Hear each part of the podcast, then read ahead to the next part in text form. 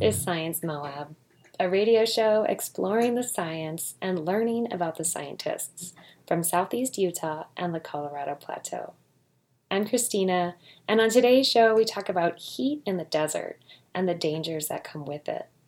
It's a good show recorded for you in Moab, Utah. Stay tuned.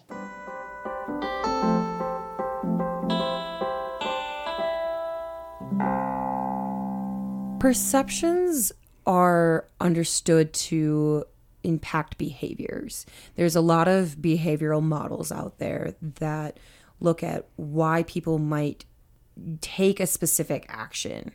And in every model there, there's this idea that perceptions will play a role.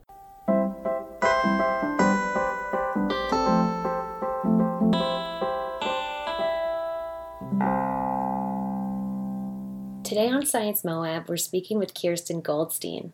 Kirsten is a graduate student at Utah State University in climate adaptation science. There, she studies how people perceive the risk of heat to their health.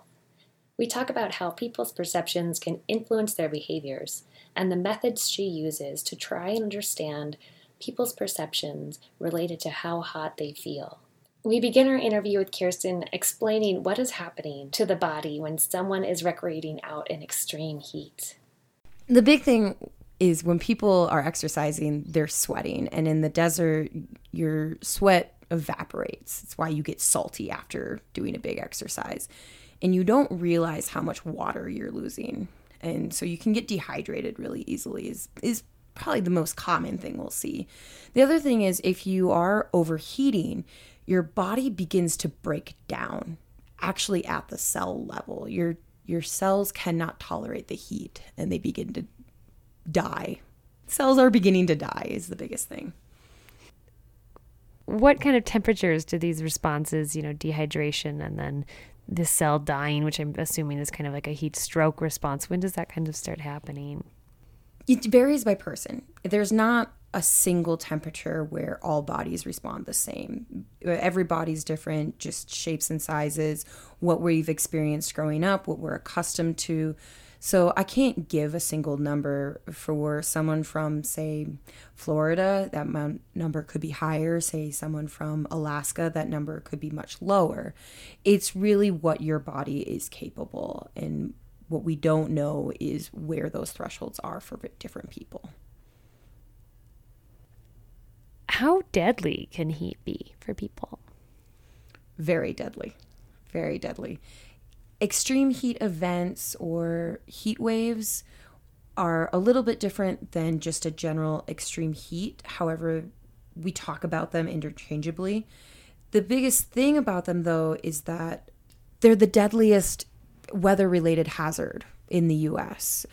The National Weather Service has uh, statistics on this that they put out yearly, and they they talk about different weather related hazards on the 30 year average, the 10 year average, and for that last year that they're doing these statistics. And heat for 2016 statistics and 2017's on the 30 year average killed the most people.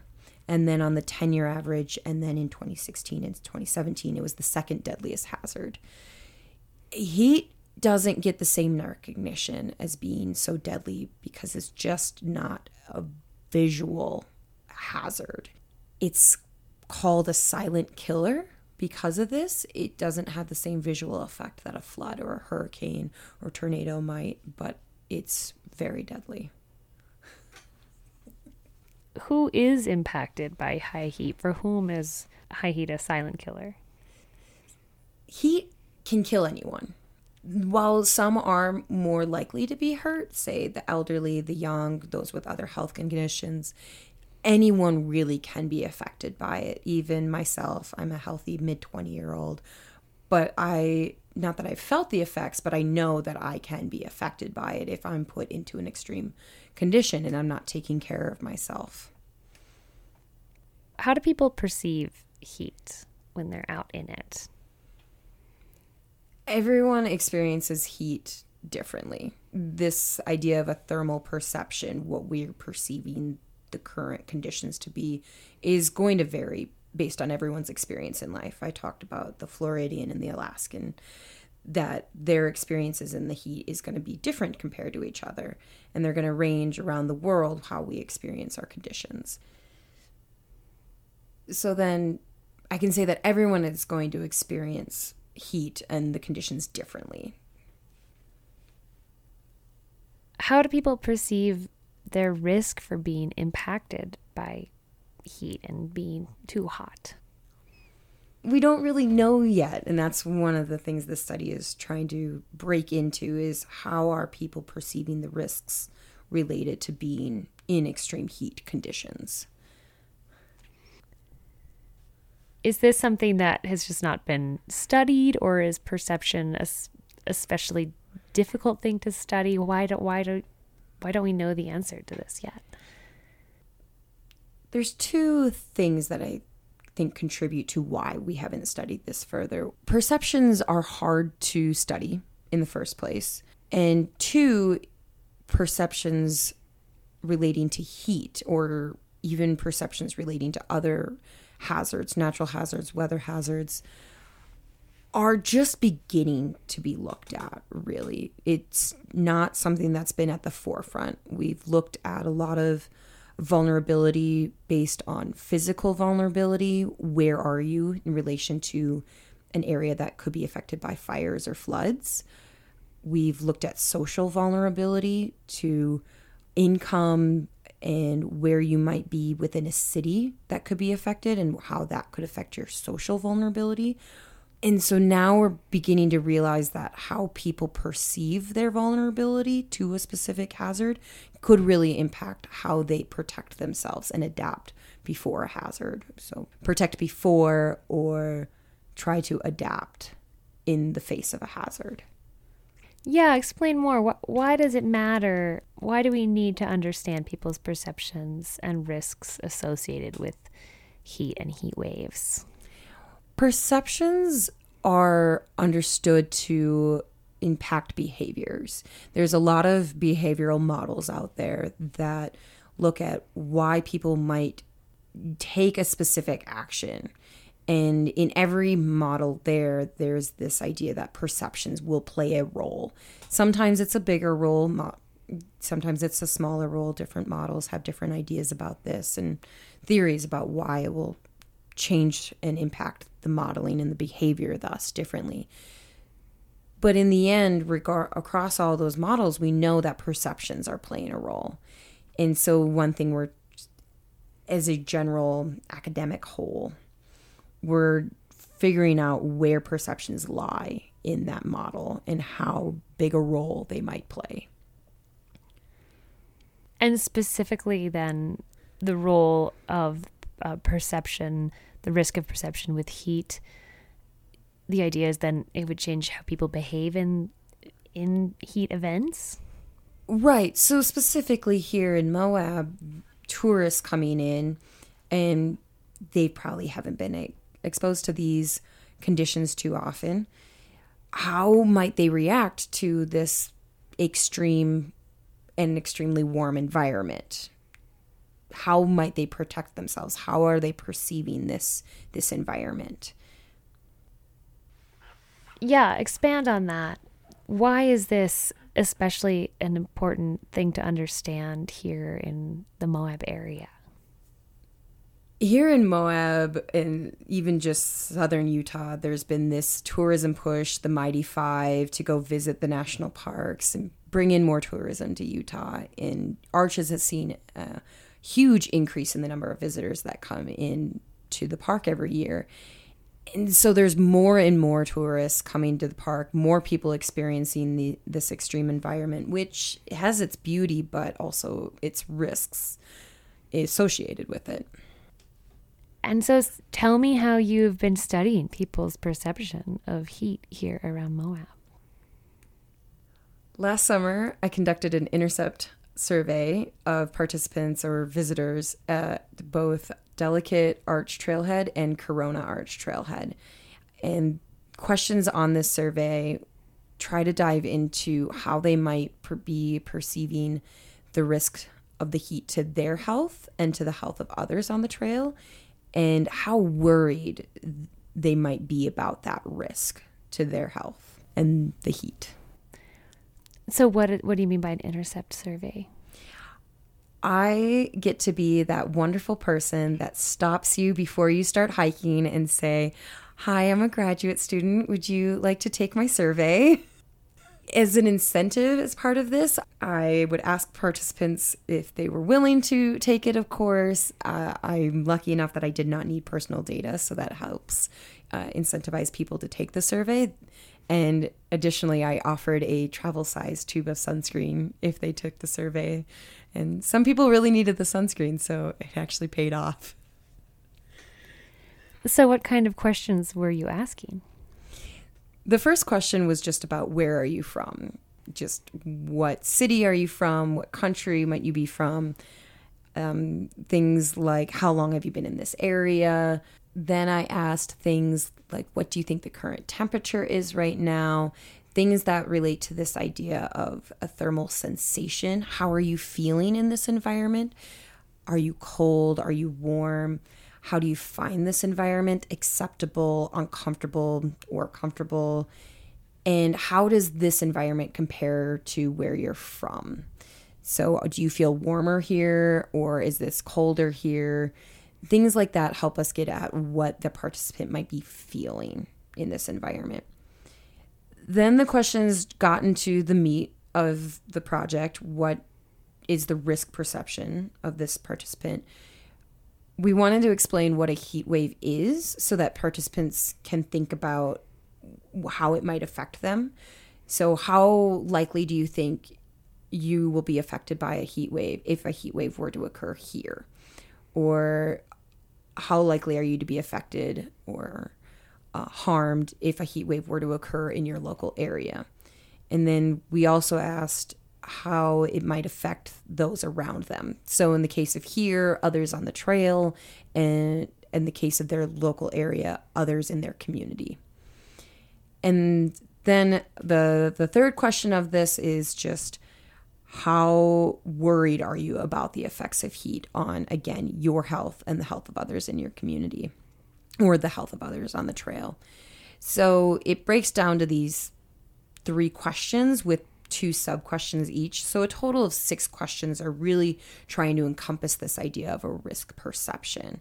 And participants answered this question on a scale of zero to 100, zero being they're not worried, they don't think any harm is likely, and 100 being extreme likelihood of harm or extremely worried. Extremely worried about about the effects of heat on their health. And you said you did this all at the trailhead, not during the hike. Right. I just sat at the beginning we chose out and back trails when we were deciding what trail to do. We had originally wanted to see what participants' risk perception was before the hike and then after the hike. We realized early on that it would be very hard to keep track of participants as they're coming off the trail. So I stood at the the trailhead and just to ask talk to people as they were headed out on their hike. And many times I talked to them afterwards, mostly in a "Did you enjoy the hike?" much more of a almost a tourist guide mannerism. What kind of things did you find in your data? So, the biggest thing we found in that thermal perception question, what do you think the current temperature is right now, is that people are able to fairly accurately guess the temperature. We did notice, however, that when the temperatures are lower, around at 20 degrees Celsius or roughly 75 degrees Fahrenheit, people are overestimating the temperature. The there's a switch that happens at about 35 degrees Celsius or 95 degrees Fahrenheit comparatively. And then on as the temperature gets higher, people begin to underestimate the temperature. So this is based on a model of what we received as temperature guesses. But at 120 degrees Fahrenheit or 50 degrees Celsius, we're seeing that participants would be severely underestimating the temperature. So people are pretty good at guessing what the temperature is, but we since they're underestimating the temperature when it's hotter out, people aren't realizing how extreme the conditions are. what did you find uh, people's perception of the risk of heat is?